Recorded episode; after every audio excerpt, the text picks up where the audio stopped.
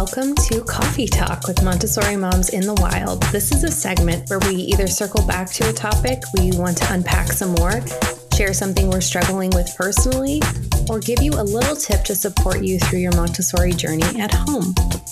Sometimes all of the above.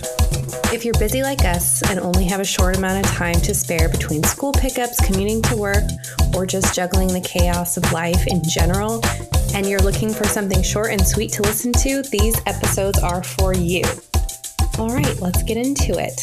Hello, everyone. Megan here. I am a mother of two with my Montessori training in lower elementary, ages six to nine, and am currently finishing up my training in primary, ages three to six. Now, I am really just sitting down here, very impromptu. I have no script. I have not a lot planned.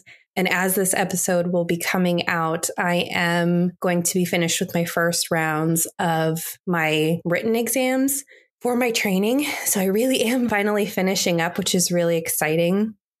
But I am really stressed. I am just a ball of stress running around, and I knew I needed to record this coffee talk. So it is really coming from the heart because I have nothing prepared. and also, my first time on the mic by myself without Laura and Rachel to bounce ideas back and forth from. And I know Laura had mentioned when she did her first episode that it's a little weird.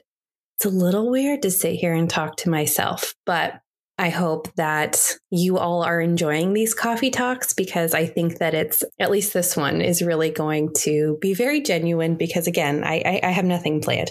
Well, I guess I have a little bit planned in my mind. So today I kind of wanted to talk about storytelling. And I had mentioned it a little bit when we had talked about language in the primary area in our last episode. And I kind of brushed over it. And, you know, we tell true stories in a Montessori classroom to build vocabulary, the whole idea of a narrative of telling a story from beginning to end with a middle. And I just kind of glossed over it and we moved on. And I mean, every aspect of the Montessori method is so powerful, but I just wanted to really unpack this one because it's so easy to forget because it is so simple and it's so built into us as humans, as our human nature to tell stories, to tell true stories, to make up stories. And it's a way that we've communicated since the beginning of human language. And it's something that I think we forget about and we lose because we now have audiobooks and podcasts and TV shows for our kids that we don't always think about sitting down and telling stories. And I was feeling really inspired by my trainer. One day we had a little assignment where she gave us an object and we needed to tell a story like we were telling it to children. And thinking about how you would tell an interesting, age appropriate story about a wooden horse or a daffodil. It really inspired me to do that in my parenting. And I just kind of wanted to share that. I, I've started telling stories at bedtime to my three year old. And the first day that I did it, I was like, I'm, I'm going to tell you a story. And she was like, okay. And so I tell her this really long story. About, I don't even remember what it's about. It was about like a horse that ran away and followed a grasshopper. It was not something that was planned out. It was probably not very good or very exciting. And she listened so quietly and intently the entire time. And when I was done, she just looked at me and she said, I liked that. And I was so moved by that and also inspired to continue because now every night she asks for a story. I think we so often forget our spoken language is so intriguing to them and it's so interesting to them. And it reminded me of when I was teaching in lower elementary, we were talking about the history of language. I told a story about how I got my name and so the story kind of goes something like this. If you were a child, this is probably how I would tell it. So when my father was a little boy, his family went out to the desert to visit some family friends. And when they got there, there was three little girls and my dad had two brothers. So it was three boys and three girls. And they were kind of not very excited that they were going to have to play with these three little girls. And the youngest little girl asked my dad and his brothers if they would like to go catch some lizards in the desert. And he was so excited about that. And he was like, Yes, of course. So she gets a jar and a fishing pole with a fishing line attached to it with a little slip knot at the end. And they go out into the desert. And he was a little bit confused because he'd never seen someone go catch lizards in the desert with a fishing pole, but he goes and he follows her.